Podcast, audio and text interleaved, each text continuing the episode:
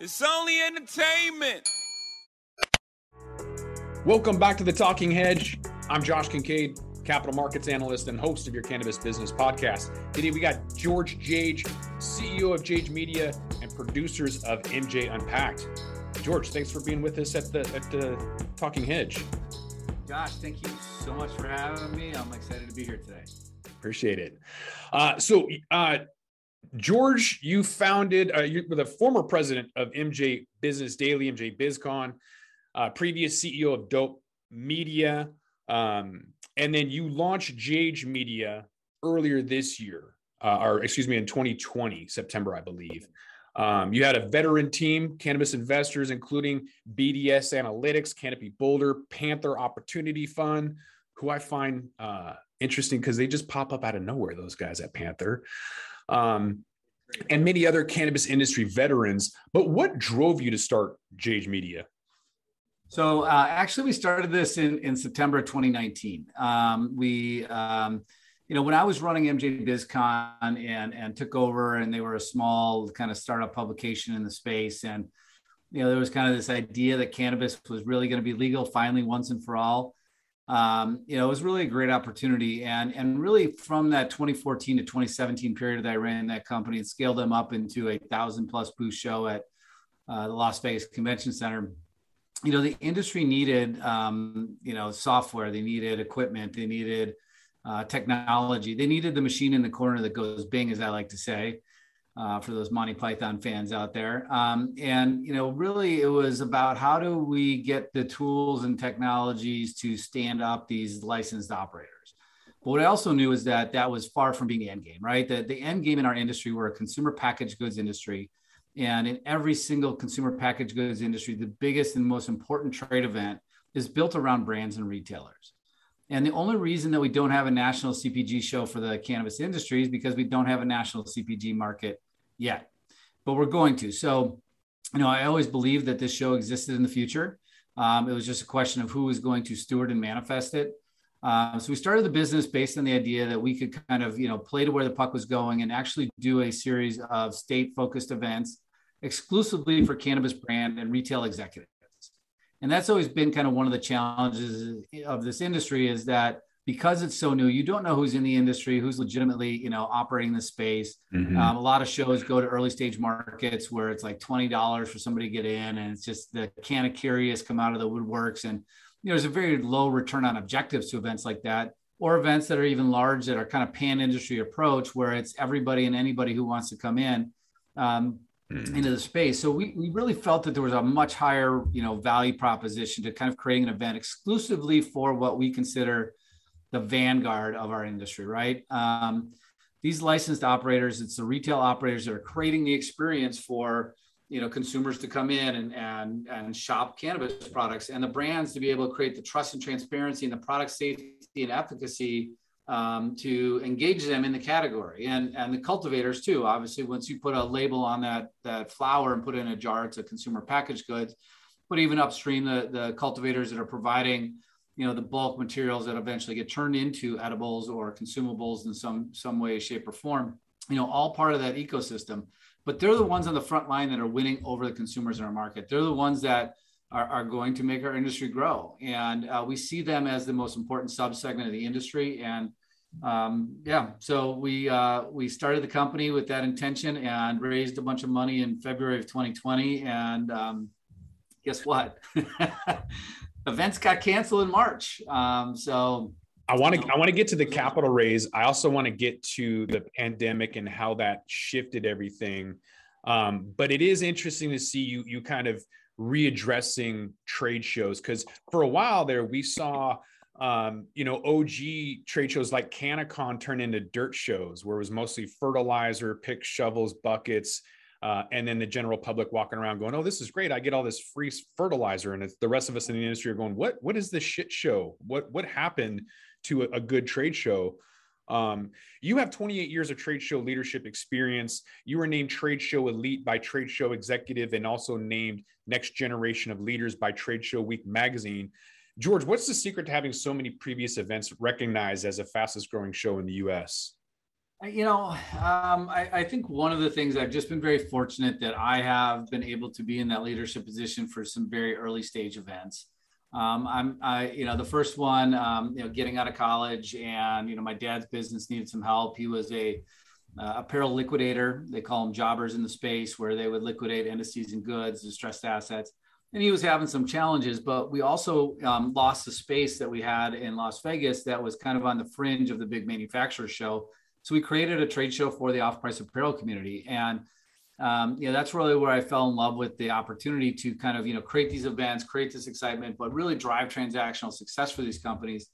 Um, and and moving forward through through my career, it's just um, you know working in those early stage markets but also really being embedded and really taking the time to understand and listen to those markets um, when we launched world expo i didn't know anything about tea but i learned it. And i wasn't trying to do a show for tea. And then next week i'm doing a show show for you know apparel. And the week after that i'm doing one for bolts and fasteners right? So some of the big trade show conglomerates they kind of create these cookie cutter models saying, okay, partner with the association, send out a bunch of emails, and they'll show up and sell booth space, right? Like, like when we ran the World Tea Expo, um, you know, I, I, we created the first ever uh, tea auction on U.S. soil and got the Guinness Book of World Records for the price paid for a chest of black tea. Um, I was the first person to bring somebody from the Urasenke Foundation, a Grand Master from the Urasenke Foundation, to do a Japanese tea ceremony in the United States. So we hmm. look at ways that like can really create like cool engagements. We created this whole um, uh, tea uh, tea and beverage competition where people were making alcohol infused tea libations. I was a judge for that competition, which was uh, a little bit harrowing um, uh, later in the day. But um, you know, it's just really trying to find you know where are those sweet spots where you can do something that people wouldn't think of or haven't seen before or can really inspire and excite an audience and stay focused to that community. Yeah, I think there's something to be said about a customer experience, whether it's a restaurant or an event. People aren't going to necessarily uh, go back unless there's that that experience, right? And so, uh, I've lived in Japan, and and the whole coffee and tea making experience is a ritual, um, and so kind of um, like cannabis in a, in a way. Maybe like if someone saw a dabber they'd be like well that is that is one interesting ritual. Uh, but i think it's the customer experience that's going to bring people back uh, time and time again. Um, you ended up launching the first mj unpack summit on june 5th 2020 in downtown denver. Didn't. We actually planned on launching that first one in denver. Oh, um, when the pandemic when the pandemic hit, we um, you probably dug up an old press release that we sent out saying that we were launching it, and yep. Um, but you know, we were faced with a situation, you know, in March that like events are going to be canceled indefinitely, and we didn't really understand the full kind of impacts of the pandemic at that time, and, and how long it was going to be, and how painful it was going to be economically. Um, but you know, the the great part about kind of being the dumbest guy to raise money for an events company right before a pandemic is that we didn't lose 90 to 100 percent of our mm-hmm. revenues from the last year. I didn't have to because I didn't have any. I didn't have to go back to my customers and say, you know, I'm keeping your money um, because we can't afford to give it back. Mm-hmm. I didn't have to, you know, unpack, um, you know, contracts with vendors and everything else. We immediately shifted and said, how can we be of service? And so we actually launched the very first trade uh, virtual trade show for the cannabis industry in May of 2020 for the Colorado market, kind of aligned with what we were planning on doing with the live event. Um, and, and, and I think it was fantastic. I mean, you know, virtual events in, as a whole were very difficult. Um, there was, it's hard to try to replace the value of face to face interactions in a digital screen. And it was certainly the weirdest moment of my trade show career. Like, we opened that show up, the, the day it's open, I'm like, all right, open the doors. And you see people coming in the room, but I'm sitting in my, my office by myself in total silence. Mm-hmm. And like going, I don't know what to do. I don't know how to behave. Like I'm used to like the doors open there's this big fanfare excitement everybody's looking around wants to go you know find out where they need to go. Um, the conversations are starting. Um, you see people doing business together. Uh, i see friends hugging each other and it's like i'm in this room by myself mm. in silence. Mm. um, it was creepy and and so anyways um, we did three virtual events last year. We did one for the california market. We pushed that back a little bit with some of the looting that happened in california mm. that affected a lot of retailers um, and then we did one for the Midwest markets, trying to kind of bring together the Michigan, Illinois, Missouri uh, markets, and, and, and, even Oklahoma. Um, we learned a lot. We engaged with a lot of people. We, I think, we provided a lot of value at a time when people were just desperately trying to connect with other people. Um, but I'm glad that that's over. Well, what was it like though? I mean, walk me through how you were able to kind of successfully pivot to stay relevant. You tried to open uh, and launch an event, um, but I mean, you did essentially launch your company and the event, whether it was in person or not, and you had a publishing arm, and you did it all during the pandemic. Sure. Like, how did you manage to pivot to stay relevant? Yeah. Um, so when we when we started looking at like how are we going to do a digital, you know, virtual event, and, and listen, I've been in the trade show industry for a long time, and I remember back in the late 90s, early 2000s when virtual trade shows came around, and there was a lot of people in the trade show industry going, "The sky is falling. We're never going to be in business again. Um, this is going to disrupt our industry," which it didn't. Um, you got to kind of look at the basal you know need for human interaction we're animals and it's it's in our dna that we need to be around other people in a social environment mm-hmm. um, but um, you know we looked at a lot of different opportunities out there. What i what i realized is what are we good at is really building those connections those relationships. I found a great partner um, that was able to create this. They already did virtual events um, for other industries in the medical community and we are able to take their technology and their team without having to you know scale up and and you know double our staff to do an event that was going to you know do 10% of the projected revenue of a normal event. Um, and so everybody that came on board we created these booths for them where they can completely customize them so they could take a picture of themselves with their smartphone and we could actually create that as an avatar in their booth so that that person would be standing in their booth right like hmm. we wanted to really personalize the experience but they could take pictures of their products and we could put those products in the booth. And then you could flip around and you could walk to the booth. They have videos that they could play from their booth. So you could click a little TV screen and kind of move around the space. Um, you know, but it was kind of hard. And then there was a whole chat functionality. Like you could look at everybody that was in the room. You could see their, their, their name. You could click on it and start a conversation with them. Um, and there were people I was talking to that was like, I've got 14 conversations going on with, you know, 15 different people right now, and they were having a blast. Mm-hmm. But once that novelty of that wears off, you know, people get distracted when they're sitting at home. Their dog needs to go for a walk. It's, you know, their kids got to get picked up from school. Um, their boss is emailing them. And, and so that, that, that, that ability to kind of have a captive audience, like when you go to a convention center, you're there. Um, when you go to a trade show, you're there, you're present. And you're on your computer screen. We are um, like societally like have ADD, right? Like George, how much of that is FOMO too? It, like people want to create FOMO by saying, "Hey, I'm at this event and you're not." With digital, anyone could be there, and so there's not as much sharing or the maybe the need or want to be there because it's not exclusive. Well, we still made our event exclusive. We still qualify. Well, I'm just talking about in general. In general, when you see on social media, people are posting stuff and saying, "Hey, I'm at this event," and if sure. I'm just wondering if if everyone can be there and you don't have that FOMO driving some folks to certain events, maybe that's the behavioral change and why they're not why you're not getting flooded with tens or hundreds of thousands of attendees is because it's it's available to anybody. I, I, hear what you're saying, but um, and and certainly that fear of missing out is is something that we all kind of have in the back of our brains. But you know, people who market based on the fear of missing out, saying that look who else is going to be here. We always kind of took the approach that we'd rather sell on value, right? Like we mm. want to create a tremendous value proposition for people that makes it difficult for them to not want to be there. Not like, oh, you're going to miss out. So, you know, I, I just, I'm not a big fan of, of playing on and preying on fear. I mean, we've done that enough in our political environment for the last couple decades. And, in society of, of you know playing the fear element. And i just don't think it's good for society or people in general or even a company to kind of message themselves around that fear. Um, the um, but going back to like that virtual event experience i mean there was companies like microsoft and amazon that you know went from having a 20000 person live event to having 250,000 people attend their virtual events. Mm-hmm. And, and for those types of products in the technology space, there was probably those hundreds of thousands of people that wouldn't otherwise get on a plane, go to the event in Las Vegas, pay the money, get approved by their corporate corporations to, to incur those travel expenses. They were less supervised. They were at home. They were expected to manage their own time. And they found a lot of value in going to those events. Um, you know, again, cannabis and you kind of this is, gets back to why I love just not trying to be like somebody that's producing a bunch of events randomly for a bunch of industries, but really embed and compassionately drive an industry forward. Is that you know I know that the cannabis industry is very social. Um, and, and, the same way in the tea industry, tea is very can be very social. It can be very communal in that sense, where people sit down and have a tea. It can also be very meditative, where people are sitting having a cup of tea to reflect on their thoughts. And cannabis is a lot like that too. Um, you know, people want to, you know, kind of get inside their own head while they're using cannabis. People also want to share that with other people and have a, a kind of a group experience with it.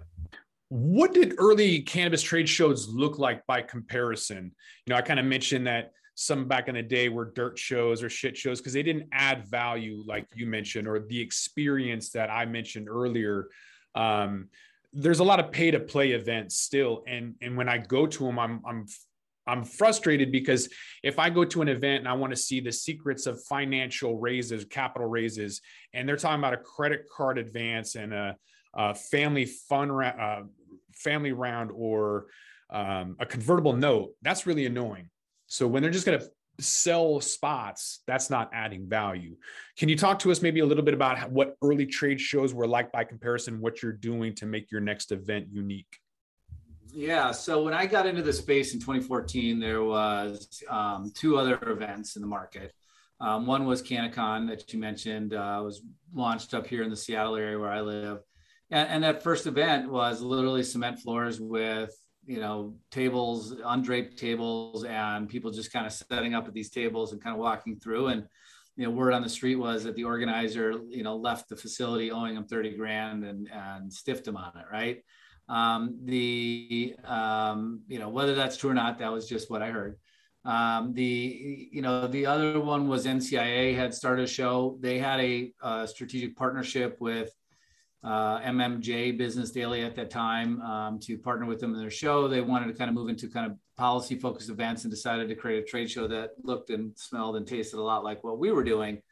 Um, and then the next year there was 10 and next year there was 30, right? And a lot of these events, like people said, hey, I'm going to, I'm to run an event. And it, what frustrated me was I saw all these people come out and say 30,000 people over 500 exhibitors, right? And they've never done a show before. And, and honestly, they never had any experience doing shows for other industries. And, you know, it's, it's the frustrating part isn't like watching them fail because they overpromised and underdelivered was that they're, they're creating an expectation and under delivering on it to people who are going to lose that money from a marketing spend standpoint for the companies that exhibited mm-hmm. and the people who are attending that show are going to devalue the, the, the, the benefit of attending a trade event that's professionally uh, and well run mm-hmm. um, selling the stage is is in my opinion that's you know that's like um, you know those ad coupon books that you get in the mail um, you know it's just all paid advertising right um, and there's not, you know, those usually end up in the garbage um, for a reason. And so, you know, we look at our content, our stage as really kind of our editorial content, and we keep a strict separation of church and state. Um, same way at MJ Biz, um, they've done a good job of that as well. Um, you know, really looking at how they can create the best conference program that delivers the highest value to the audience. And you know what's unique about our event because we're a hyper focused event um, we're bringing in some of the most amazing uh, executives in our industry. It's executive level only.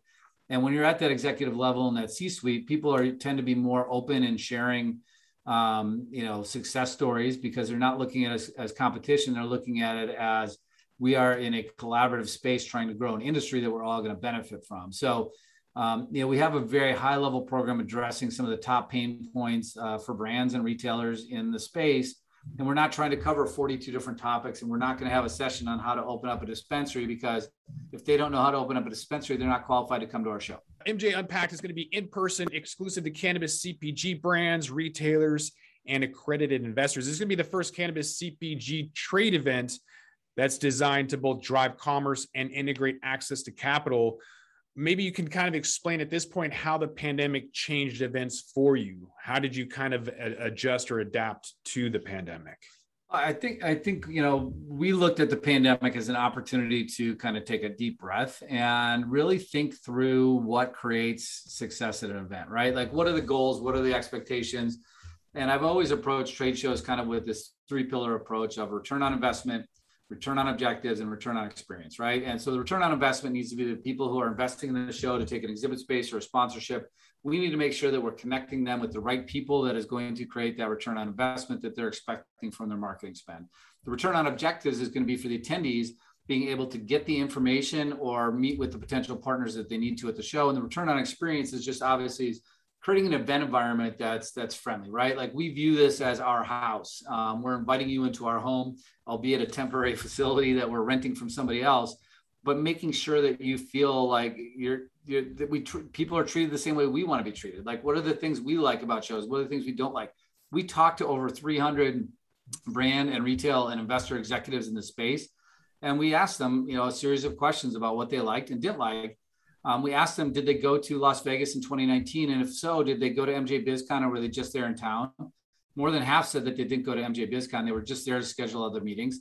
And about 40% of them said they spent less than an hour on the floor at MJ BizCon because at this point, like they're not looking for light bulbs and label makers. They're looking for, yeah. you know, the ability to sit down and have a conversation with a potential partner or an acquisition target, um, or you know, maybe a strategic licensee in a new state. Um, so we looked and, really evaluated what are the need sets and, and what is the experience we want to create. So the first thing that we did is, is that we know that people that people do business with people, not companies. So we need to give a lot of space for people to be able to find a corner to sit down and have a conversation. And if the right people are in the room, three out of five people you bump into are somebody you want to have a conversation to instead of trying to find that one out of 500. So we really wanted to kind of, you know, make this about quality, not quantity not about transactional that we want to sell another booth or another registration ticket, but we want to understand what companies are trying to do at our show and make sure that we are vested in their success path. Um, and so we created this huge lounge area. It's really cool. Um, I've got soft seating throughout it. I've got a, a, foosball table that 16 people can play foosball on at the same time. I've got a stage where local musicians are coming in. There's going to be a bar set up and, and, it will be open at 10 a.m. So if you need a Bloody Mary, we're not going to judge you. It is Las Vegas. Um, I'm still working on getting an oxygen bar in there and possibly even somebody that can do an IV drip because, again, it is Vegas. Um, we have a, a, huge kind of area of investor suites um, where like Poseidon and Panther Capital and um, Entourage Effect, Arcadian, Trailhead, Kenny Ventures, and some others um, are setting up instead of having a suite, you know, at a random hotel and people wasting their time in a cab line and a hotel elevator. They're right there on the show floor. They can go walk out the room and have access to deal flow, and yet they have the privacy that they need to be able to meet with their investors or portfolio companies, or maybe just an individual one to one to discuss an investment opportunity. Um, we have a money stage. Um, this is more like a, a, Benzinga or a Sidoti or a, a, a, Roth conference. It's something I created in the cannabis space for another company back in 2019 called MJ Micro. But um, yeah, this is really an opportunity for companies that are looking to do that corporate presentation approach instead of just networking with investors and doing the follow-ups. And, and people are welcome to do both at our event. Um, we got our main stage and then you know when we came to kind of the trade show floor and we you know we didn't want to create a trade show floor um, you know we realized that you know for me to get a brand to participate and get brands from around the country to participate we've got brands coming in from colorado and california and washington and oregon and nevada and arizona and missouri and illinois and michigan and massachusetts all from across the country to be on display the idea of selling um, a five thousand or six thousand dollar booth that is a price for a ten by ten at all the national shows, and then having to spend just as much, if not more, to build that booth, ship it out there, set it up, and store it. We want to create a really easy price point and a low barrier of entry for them. So we created these brand showcases that are, you know, it's a seven foot tower, four shelves company's logo on all four sides, but we tech enabled them. So there's a QR code on every one of those. So when attendees come to our show, they can scan that QR code, they can download and view the information about the company and the brands. Um, and then they can direct message a brand rep and say, I'm standing in front of your case. I'd really like to talk to you. Or they can schedule time on their calendar and ask to meet with them sometime later during the show. Um, so it creates all of that connectivity and that lead gen that the brand would expect from having a booth, but they don't have to stand in their booth. They can move mm-hmm. around the event. They can go, they can go and hunt for themselves. Um, and so, you know, that's been very well received in the industry. We've got a ton of amazing brands. They love the idea. It's a low lift. It's an easy point of entry for them. And the price points, you know, about the same as it would cost them just to attend some of these national events with the prices they charge. Yeah, that's a huge value because when you go to something uh, like an MJ BizCon, a national event, you're going to have people at a booth um, and you can't access them. There might not be a business card, and that's missed opportunity. So I think that's a, a great um, advantage to offer that where you can just grab that QR code and, and contact them at a later date. Yeah. Well, once you scan that QR code, that brand's going to have the information that you scan their QR code and they can follow up with you too. So it still creates that lead generation for the brands. But, you know, what's really exciting about this is it creates really kind of a, a retail discovery experience, um, as I like to say on our show floor. And again, this is the first show ever that will have brands from around the entire country on display in a single location to really see where the innovation is, you know, who's winning, um, uh, you know, what the market's going to look like um, and really give some vision to our industry of, of shaping it into a national CPG industry. We have a huge meeting space on the floor. Um, I've got, uh, um, I'm bringing a gong from China that's uh, uh, called the Flower of Life gong that uses sacred geomet- uh, geometry that's got seven concentric circles, which ties in nice with the marijuana leaf. Mm. Um, that people can bang when they get a deal done. Um, Bhang Chocolate sponsoring the gong. Thanks, Bhang. Um, and you know, we wanted to create kind of this this very kind of easy easy touch you know opportunity. We do have you know traditional booths. We have some larger 20 by 20 booths. They're all turnkey, so the exhibitors really just need to send graphics and who's coming and show up and set up and go to town. And um, you know, we just have a lot of very kind of exciting things on our show floor that I think people will enjoy the kind of discovery process for. So it's a little bit different of a model. You're trying to make it uh, easier for people to attend while still kind of pricing it the same way. So MJ Unpacked being October 21st to the 22nd at Mandalay Bay in Las Vegas is for like retailers, investors, brands. For retailers, attendees are going to gain specialized insights, have access to capital, collaborate with other retailers across the country. Uh, free for retailers, by the way. So dispensary license holders and their managing partner teams uh, get in for free. But how would you explain this revenue model to investors? The revenue model for our business or or the event for an investor wanting to come to the show? No, for uh, for the business. Yeah. So um, you know, listen, uh, you know, typically on a trade show business, um, you know, the the kind of average price per square foot for trade show space is around $35 a square foot. Cannabis industry is obviously selling at a, selling a lot of those shows at a premium. Um, and and typically you'll see somewhere around you know 50 to 60 percent of your revenues come from exhibit space sales. And you'll see you know 20 25 percent come from sponsorship sales and the balance from attendee registration revenue. Now it depends on the show. Um, you know certainly different different shows have a higher registration price. Um, but the old model always used to be is a buyer should come in for free um, mm-hmm. and you know, we you know our our value proposition is attracting as many of those buyers as possible. We want to make it as easy for them to decide to come as possible. But you know, retailers are are a very difficult business. They have a very difficult business to run. A lot of times they, they have a difficult time picking their head up and looking over the fence to see where the market's going. Um, the opportunity for peer-to-peer learning, as you said, is, is, phenomenal at our event. Opportunity to connect with capital and or maybe even an acquisition, you know, partner that might want to buy your business. We know that there's some big MSOs out there operating. So from a revenue standpoint and for our business, um, you know, if I'm selling a, a brand showcase, yeah. So if I set up my exhibit hall floor, I'll probably end up with about a 40% utilization of space if I run just typical bowling lane alleys of, of exhibit space throughout this, right? So I've got 100,000 square feet. I'm probably going to get 40,000 square feet of, of exhibit space. And say I sell that at $40 a square foot, you know, $1.6 million in sales. Um, and that's really the kind of the, the bread and butter of what drives the economic engine for a business like a, a typical trade show. Now, by me offering these brand showcases, my footprint is, you know, basically, you know, two feet by two feet. And I have this brand showcase that, I, that I'm generating $22 for that four square, you know, four square feet of space. So, you know, my yield on my space by having these brand showcases is actually better than a traditional trade show because of the fact that, you know, I'm, I'm optimizing the package that I'm delivering to the customer to buy exactly what they need and not trying to sell them this real estate package of 100 square feet at a block. Mm-hmm. Uh, moving on to investors, um, talked about retailers. So with MJ Unpacked, and in terms of the investors, it's the first CPG trade event that's designed for both to drive commerce and integrate access to capital. Where is the appetite for cannabis investing, or where have you seen or heard deal flow being concentrated?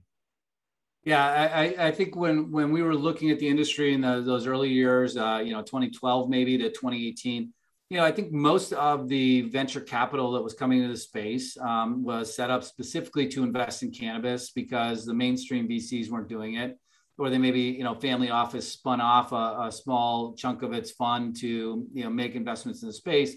But the the the the appetite was really for the picks and shovels like right? Like everybody's like you don't want to you don't want to be mining for gold. You want to be selling the guys mining for gold picks and mm-hmm. shovels. But you know now that we're really starting i mean this this the momentum we have behind us right now i mean alcohol was a 250 billion dollar industry in 2019 and there's no reason that cannabis can't get to that level. And we're we're at what 20 25 maybe 30 billion depending on you know whose data you look at right now. So i mean we're still in the very infancy of of, of this market. And when you look at after prohibition, um, alcohol prohibition ended, that was the birthing of some of the greatest generational wealth that mm-hmm. we've probably seen in that generation for the Seagrams and the Bacardis and the Anheuser-Busch families, um, you know, Jose Cuervo's family, um, you know, et cetera, that, that built these empires and these massive, you know, companies that, you know, some of the wealthiest privately held companies in the world um, in some cases. Um, so we're at the birthing of those companies happening in cannabis. And where I see the smart money going today is actually investing into the licensed operator because of the huge opportunity for valuation growth. Now, Alan Brochstein, good friend of mine who uh, publishes New Cannabis Ventures, you know, has been talking about that, you know, most of these publicly traded cannabis stocks have been fairly flat, if not depressed, since you know highs back in February or March. Mm-hmm. But um, you know, it, it's it's not based in, in any real factual you know basis. I mean, there's no technical or fundamental basis to those those valuations. So you look, I mean, first of all, if we see this pass as your safe banking, that's going to be a huge valuation jump. You're eliminating a significant amount of risk by a cash operated business. You're providing access to traditional banking solutions. So instead of having to raise money for your operating costs, you can actually maybe get lines of credit. We're already starting to see some companies offer those products in the market. They'll be at our show as well. Um, and, and you're going to see a valuation jump. 280E could potentially return 20 or 30 billion dollars in capital in our industry by some estimates. Um, that might take a little while to um, pry the government uh, off of their meaty hooks of grabbing uh, people's money, but you know the 280E tax law obviously doesn't allow a federally illegal business to deduct normal business expenses, so they're paying taxes um, on their gross margin, which can result in a 60, 70, maybe even 100% marginal tax rates for these businesses. So that's going to be another huge valuation jump for these companies. If we start seeing interstate commerce pacts, which is certainly plausible and precedented in other industries that are heavily regulated, you know that's going to be another huge valuation jump. Federal legalization is going to be a huge valuation jump for these businesses, which is in reach. Um, the light at the end of the tunnel is not a train coming at us anymore; it's actually a path to providence. Um, and I think the biggest valuation jump that we're going to see in the cannabis industry is the development of a true on-premise market in alcohol sales, I mentioned that $250 billion, I think it was around 43 or 46% of it was on premise consumption. So creating products, and, and we're already seeing these products created with this nano emulsification, emulsification you know, uh, delivery system. So the absorption is happening further upstream, not going through your stomach and liver. So you have a quicker uptime and a shorter um, intoxication profile than you would if you took a traditional edible. Um, and and and having products like Cann or Vivin Oak or other companies that are coming out with these beverage products, I believe that in in three maybe two years, I can go to a bar that is a cannabis bar and order a Granddaddy Purple and Coke, or I can go get a can uh, seltzer um, or, or one of these products, and and now I can have multiple consumption instances over the course of a night. And if I get too too intoxicated, guess what? I'm not going to have a hangover in the morning. Like people are becoming more aware of the significant parity between the social and physiological harm of cannabis versus alcohol. Mm-hmm. And if we can kind of get that holy grail of kind of meeting the, the moment, as I always like to say, of offering an experience that has already been embedded in our society for the last 100, 150 years or millennia for that matter, of going and having you know, libations, um, but have them be, in, you know, have that intoxicant be cannabis and THC, not alcohol, ethanol there's a lot of opportunities there. I think with that cross border, Oregon already passed that law. That's going to allow for beverage companies that is probably the, the most expensive with the smallest margins. And you're in Seattle and there's not even a, infused coffee like a grab and go RTD, a ready to drink coffee. There's K cups, but you know, that's not coffee. Um, so there, there needs to be some more opportunities there. 280E, like you mentioned, would allow a lot of these underperforming cannabis companies to really have an increase in their uh, in their margins by being able to write off that uh, employee uh, expense. So once 280E is, is allowed, bam, off to the races. And shameless plug, I just um, wrote an article for Benzinga about the underperformance of cannabis stocks. It's called uh, Sin Stocks uh, or Vice Stocks, a Sin Not to Have in Your Portfolio. And it talks about the shunned stock hypothesis where a lot of investors that are interested in ESG and SRI stay away from cannabis stocks, which causes a, a um, artificial suppression of, of their value. And so once that kind of goes away, those stocks go up. So in times of economic uh, depression, recession, corrections, cannabis stocks do well because they're already underperforming. So they're going to be looking for those asset classes that go up, and so naturally that's that's going to happen. But you probably know better than I do, but I imagine that cannabis stocks have had a negative beta since day one. Yeah, except for in uh, November with the elections, and then in January we saw a huge increase. But like you mentioned um, uh, with Alan Brochstein, uh, they have been negative. There's been a massive uh, retracement, maybe 60% retracement since January. So I think there's some opportunities, especially leading into this asset allocation from September to December, when a lot of these fund managers reallocate their portfolios could mean that you know towards the end of the year, beginning of 2022, we see a nice little pop in stocks. Going, we're going to New York with our next MJ Unpacked in May of 2022. We'll be in the Midtown Manhattan area. Um, nice. We are, you know, this is a huge opportunity to. I mean, they, a lot of the institutional investors. I mean, they're paying attention. Mm-hmm. Um, you know, big CPG companies, they're sneaking around at the shows, you know, kind of in the shadows. I mean, mm-hmm. and and I think most of us in cannabis have known, like, you know, probably since like the 1960s, Marlboro already had its packaging design and layout for their cannabis cigarettes at some point, right? Mm-hmm. Uh, we we call them joints. Um, but the um, you know the opportunity there for um, you know these big companies to come in and and, and roll it out um, is huge you know, when you talk about the cannabis beverage category, I mean, you look at what Space Station's doing out in California, but you got to look at that that huge capital cost, right? Like the amount of equipment and machinery that is required to create a bottling facility, mm-hmm. um, to be able to retool that for all the various products that are coming through as kind of a, a true bottling house. And obviously, then the transportation costs on product goes significantly higher um, because of the, the liquid weight.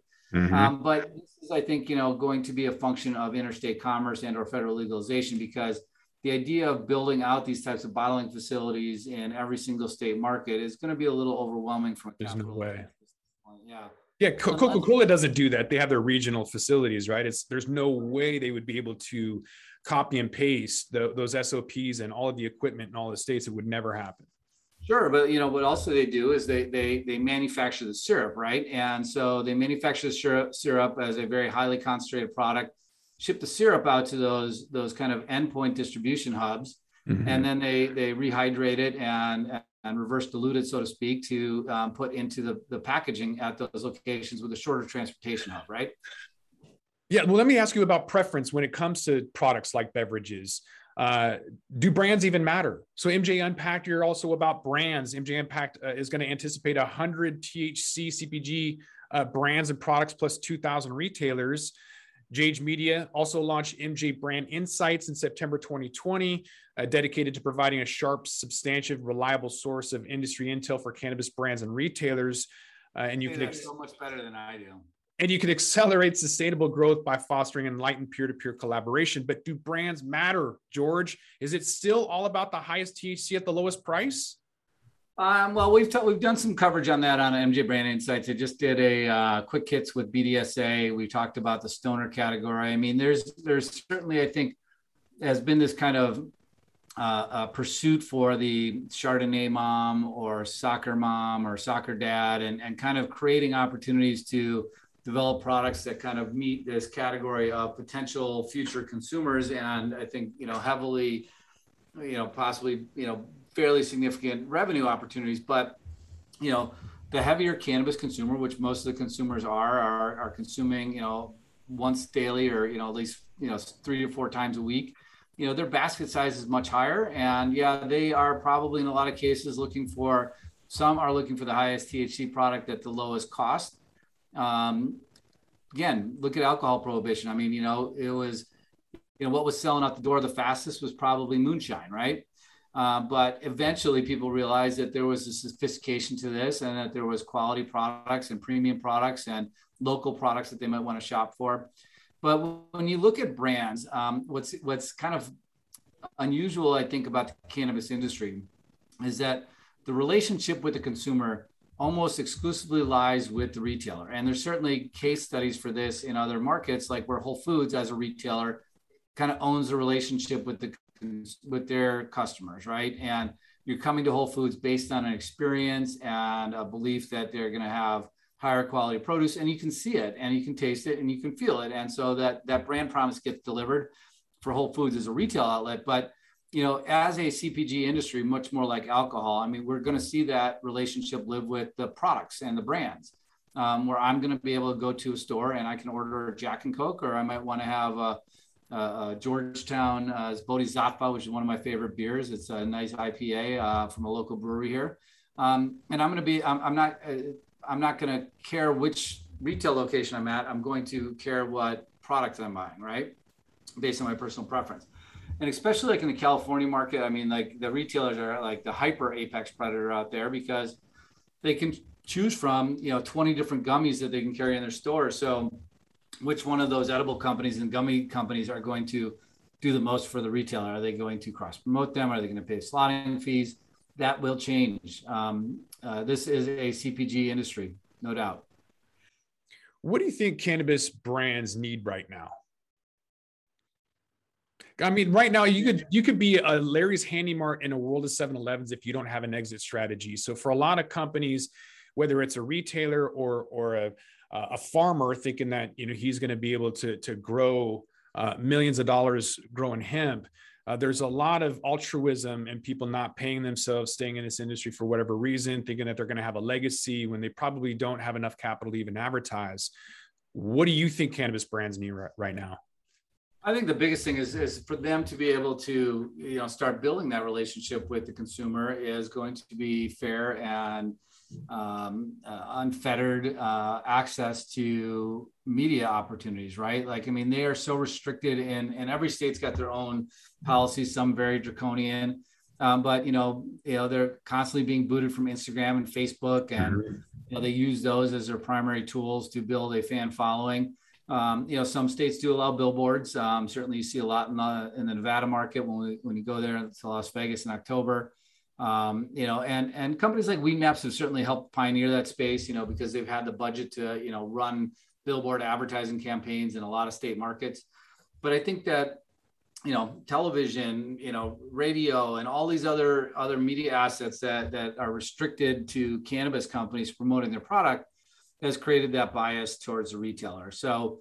Um, and and I think then also the other thing for the brands need is to be able to have some type of you know, increasing their serviceable market, um, which is a function of interstate commerce and or federal legalization. And so somebody who is, you know, manufacturing up here in Washington, you know, has a limit on how much they can produce. So they can only sell probably to a kind of a small geographic area before they are, um, you know, kicked out of that that market. I think that that you know, being able to have access to mainstream media um, uh, markets and um, you know, I think it was Acreage did a Super Bowl commercial a few years ago, and you know they did a great job. They knew that they didn't want to pay the million or two million dollars for the spot probably, but what they did is they submitted it just so it'd get denied, and then they could create this whole kind of social media campaign around. Here's the Super Bowl ad you won't see. Mm-hmm. Um, it was fantastic. I thought they did a, a, It was clever. It was brilliant. It was strategic. It was it was on point, and I'd like to see more of that. Um, I'd like to see people being able to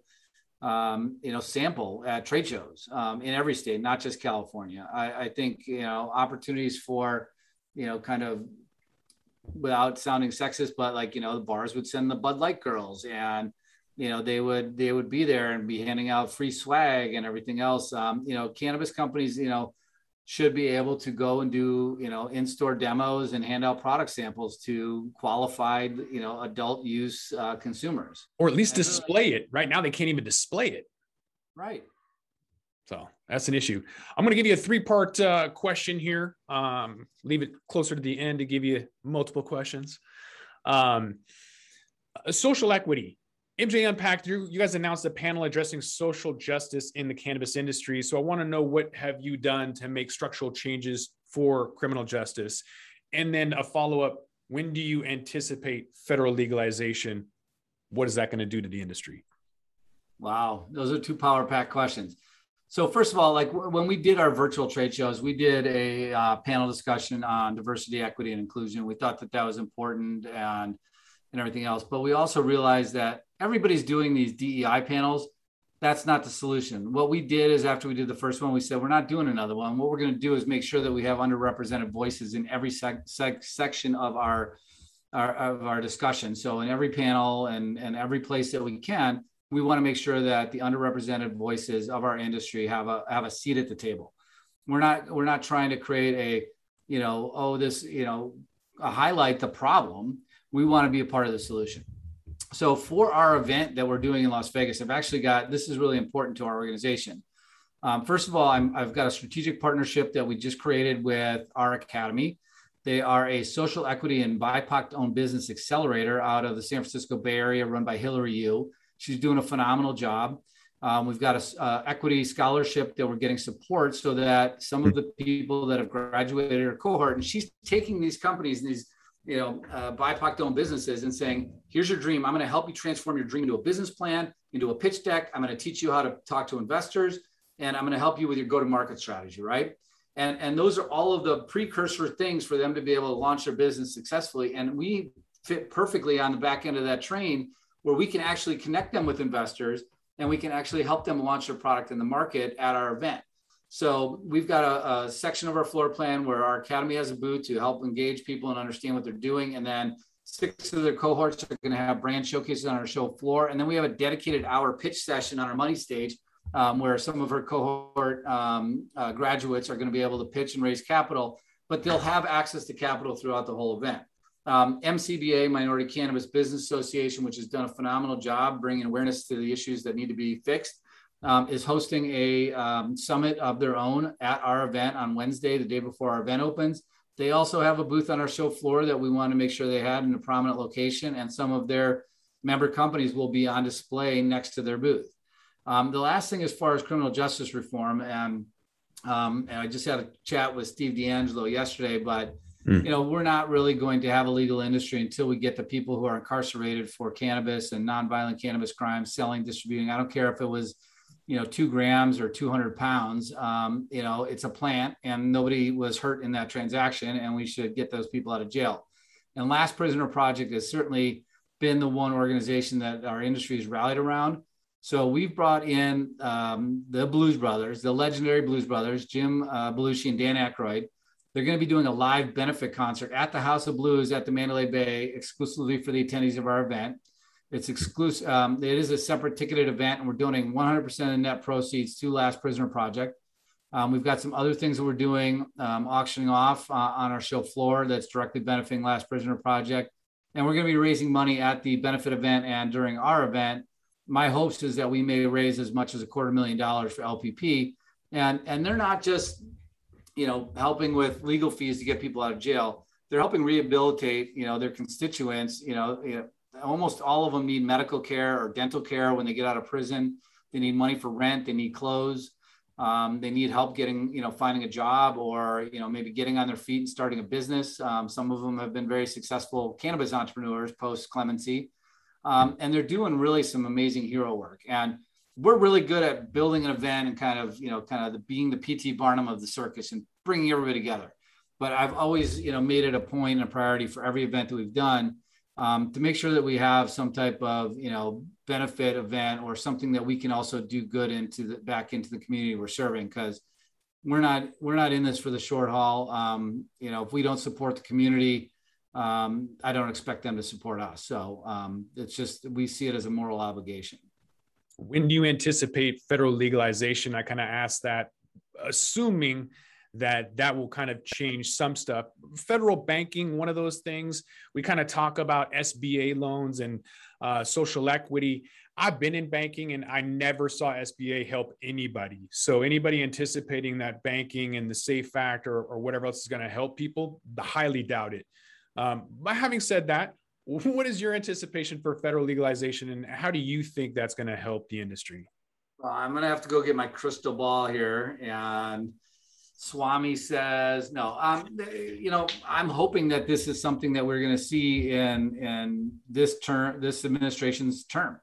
Um, you know, I've talked to a lot of people in the industry. I mean, we are going to have a overwhelming majority of the senators and representatives in our Congress, regardless of party affiliation, that represent states that have legal cannabis. Period.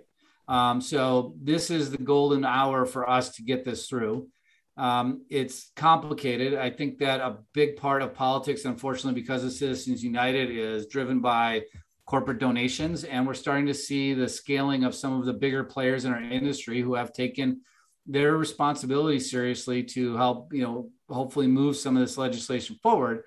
Um, but there's a lot of challenges there, right? Like some of the some of the big MSOs don't want to see federal legalization because they mm-hmm. want to have that ability to secure exclusive limited licenses in states that they have a competitive advantage of because of their operational efficiencies and their access to capital. Mm-hmm. Um, I think on the short side, we're going to see it um, post midterm. Uh, on the long side, um, I, I, I hope that it happens during this current administration because I don't know what's going to happen at you know in the 2024 elections, right? Mm-hmm. Uh, it's a scary world out there, and I'll leave it at that. It it is. Um, yeah, my crystal ball prediction is that whoever gets elected, I, I want one of those. Whoever gets elected or reelected, uh, it'll happen uh, right at the beginning of the next term. That's my prediction. Yeah, and and I, I certainly hope so. Um, well, it will make it easier to raise capital, I think. Democratic candidate then is it Kamala Harris? Kamala yes. Harris. Right. That's my that's my guess. Yeah. Um, but I do think it'll make it easier uh, for raising capital. You guys raised capital. I think uh, you raised 750,000 in equity and convertible debt back in February 2020. I think you're still currently raising about half a million through a safe uh, with 60% yeah, completed. We that actually. Um, we've, Perfect. we've completed our safe round. Um, and that was really just to fill the tank back up. I mean, when we entered into 2020, with our original plans and raise the money on those original plans, we obviously changed them significantly. And the revenue opportunity for virtual events was very small, um, but we saw it as an opportunity to kind of build our relationships, uh, our infrastructure, um, our team. Um, so we really wanted to basically tap off, top off the gas tank. And, and listen, I mean, trade shows on scale can be very successful and profitable. Um, you know, we're not in this to kind of, again, for short-term game. We want to be able to create our business success as a function of creating success for our clients, um, not the other way around. And that's going back to some of those other shit shows, as you referred to them with, is that people say see an opportunity to, to create an event, sell a booth, sell a ticket, sell a booth, sell a ticket. If they don't take the time to understand their audience and how they can create true value, they're never going to be successful. So you raise capital through a simple agreement for future equity or safe. So that was created as a way to replace a convertible note. That's just simply in exchange for cash, and the investors get the right to purchase stock at a future round. What are the uh, use of funds? Uh, what are you going to use the funds for? And what are the biggest potential drivers for your revenue growth over the next couple of years? Um, so you know the use of funds is is is basically for us to you know operating capital and sales and marketing to build our show platform. Right. Um, we've got events planned out for 2022 and into 2023 now. Um, so we've got to use some of that capital to secure future venues and, and other assets that we need in those future dates. Um, you know, the biggest revenue growth is going to be our, our events. Um, again, on scale, um, without kind of giving away the secret sauce, but you know, once I cover my basic costs of, you know, staffing, registration, and other fixed costs like the venue costs and everything else, my costs become very variable. And so as I sell more booth space, as we sell more registrations, you know, a lot of that money falls to the bottom line um, once we kind of hit our, our, minimum threshold. So the margins are really good there. Um, but you know, we're not trying to be the biggest. We want to be the best right now. And I think once we're the best, it gives us unlimited opportunity to be the biggest. Um, so, you know, we see the, the events being the primary, you know, source of revenue growth. Um, you know, I've built a number of, you know, integrated media assets as we, as they're called, you know, where you have print, digital, um, you know, events. Events are going to be the ones that you make your money on. Um, the, um, you know, as far as the future growth opportunities, we've got a lot of very unique uh, discussions going on um, and, and the opportunity to kind of transform what we're doing, you know, both as a trade show and saying, how do we make this more viable, more successful? How, how can we take those other related media assets, such as our digital publication, which is a pretty straight block, you know, block and tackle, put up content, sell advertising. We haven't really pushed a lot of the advertising sales on there. We've given some great deals to our clients. Um, it's really about you know creating a, a, a place where we can connect with our community on a year-round basis. But we've got some really great ideas in the in the hopper right now that we see as huge growth potential um, you know, uh, to serve the market in a much more robust way and meet the needs of the moment. Little teaser there. We're going to have to stay tuned. Before we wrap this one up, though, I want to ask you about some acquisition, strategic partnership. Um, so Jage, powerhouse in the cannabis industry, best known for business business growth, specializing in cannabis uh, or business builder adept at identifying new markets opportunities to scale national businesses. Prior to founding Jage Media, uh, George was chief executive officer at Dope Media, leading the six year old startup to its acquisition by High Times. Can you kind of describe your tenure at Dope Magazine and how you set up your exit strategy that ultimately led to the acquisition by High Times? Yeah, um, that's kind of one of those those things that's you know um, definitely a two sided coin. Um, so you know, it was an opportunity after I left MJ BizCon um, that I really want to stay in the cannabis space. I had some uh, uh, legal issues I needed to resolve with the owners over at MJ Biz. So I didn't want to necessarily um, drive right across their bow at the moment. I wanted to look at consumer media opportunities, and I've never really had the chance to build a consumer media asset before. So I was very excited about the challenge. Um, the, the founders over there built an incredibly iconic brand. Um, they had built a, a, significant, you know, base of revenue that they were able to kind of manifest on, on an annual basis with great growth. Um, but you know, it's just it's a very difficult business model, and it was an oversaturated space. You know, you got Mary Jane, you got High Times, you got Dope, you got Civilized, you got you know Cannabis Now, and I, I really don't think that there's been many that have been able to really create a successful, profitable consumer mm. media asset in the cannabis space, probably with the exception of Cannabis Now. Um, but the um, and Sensi Magazine, there's another one, right? Like there's just a lot of redundancy and competition. And then once you kind of move that down, it's it's markets because of the lack of federal legalization, really kind of hyper focus on the local market. So you've got Vegas Cannabis Me magazine, you've got Rooster, you see people advertising the alt weeklies. Um, so you've got all that competition for the advertising dollars to really monetize that business. Um, you know, there was an opportunity and part of you know when I came on board at Dope was the idea. And at the time, there was a lot of companies going public on the on the Canadian Stock Exchange. There was a commitment of capital by a fairly well-known large investment group in Canada that was going to fund um, uh, a big chunk of growth for Dope Magazine to expand nationally and for us to go get listed on the Canadian Stock Exchange um, after I took the seat, that that offer came in, and it had a lot of hooks, and it really wasn't a good and good deal for the founders or the investors. And I kind of had to balance the needs of both. Um, as we moved on from that, I needed to raise capital, and it was very difficult to raise capital for a business that had not made a dollar profit in its six years of operating, you know, success. While it had the revenue growth, it just you know wasn't going to be able to get over that hump, right? If it hadn't already. Um, we saw an opportunity that there was a number of publicly traded companies that were looking to acquire revenue streams that didn't necessarily have to be profitable. We had a deal done with a publicly traded company that I won't mention um, that at the nth hour tried to retrade us, and um, those terms were very egregious.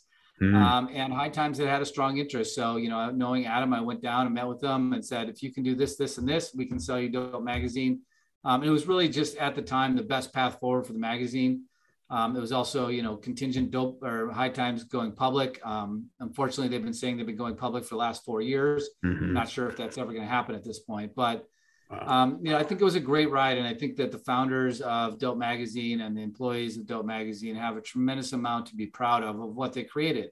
And not all businesses live forever, and not all businesses need to live forever. Um, but they made a very significant, you know, impact in the industry.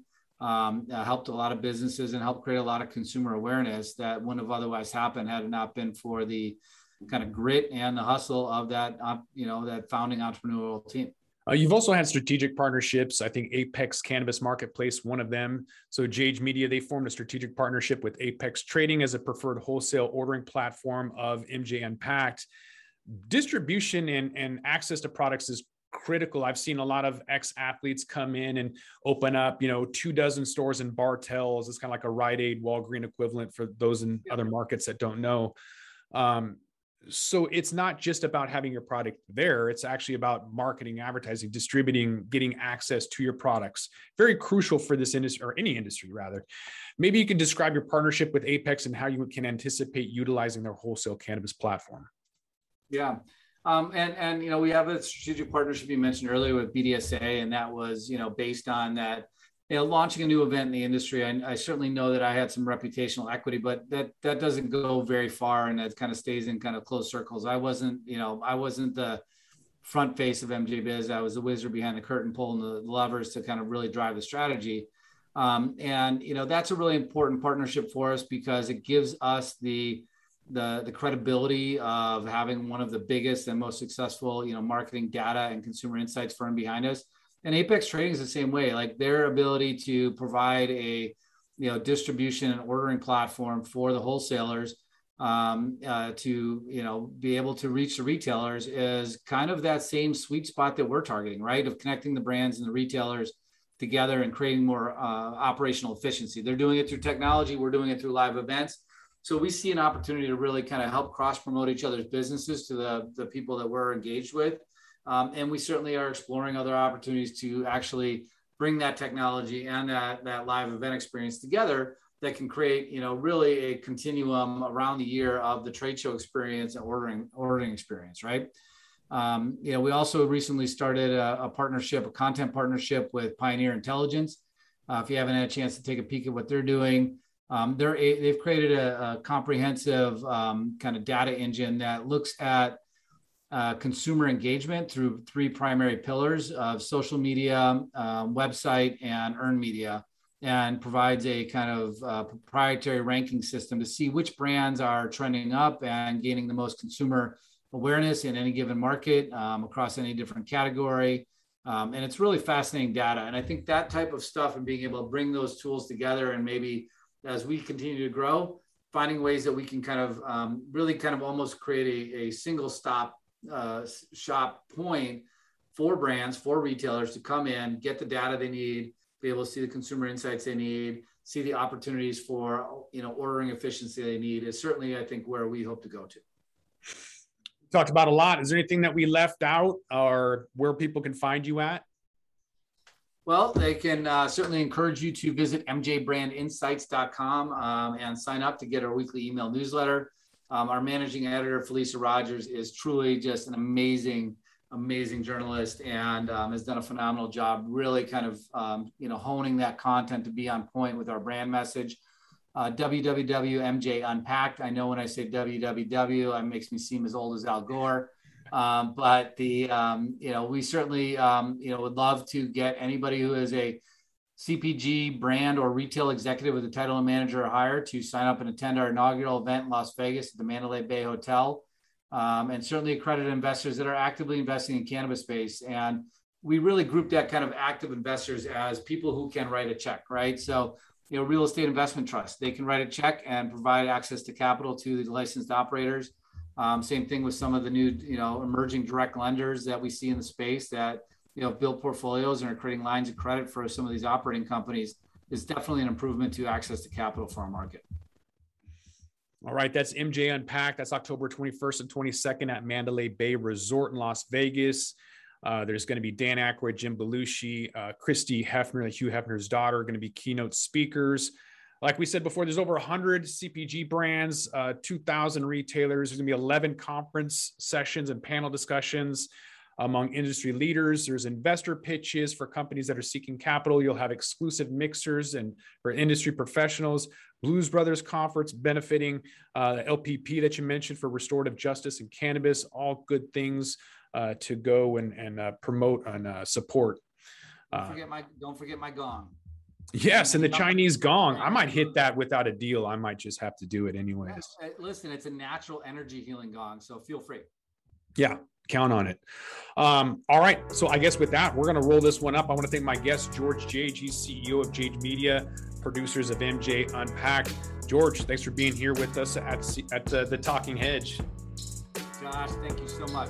See you in Appreciate Las Vegas. it. Absolutely. I'm Josh Kincaid. This is the Talking Hedge. Don't forget to like, share, and subscribe, or don't. And I'm out.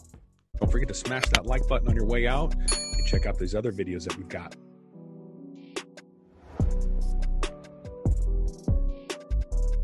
Thanks for listening to today's show. To check out more great cannabis podcasts, go to podconnects.com. Here's a preview of one of our other shows. Hi, y'all. I'm Joe, host of Casually Baked the podcast. If you're curious to explore the highly responsible side of cannabis, farming, and legalization, I'm here to help lighten the stigma and build your canna confidence. Download episodes now of Casually Baked the podcast wherever you listen to podcasts. And journey with me through the evolving cannabis culture and discover how and why people like you are adding cannabis to their wellness toolkit. It's time to get casually baked.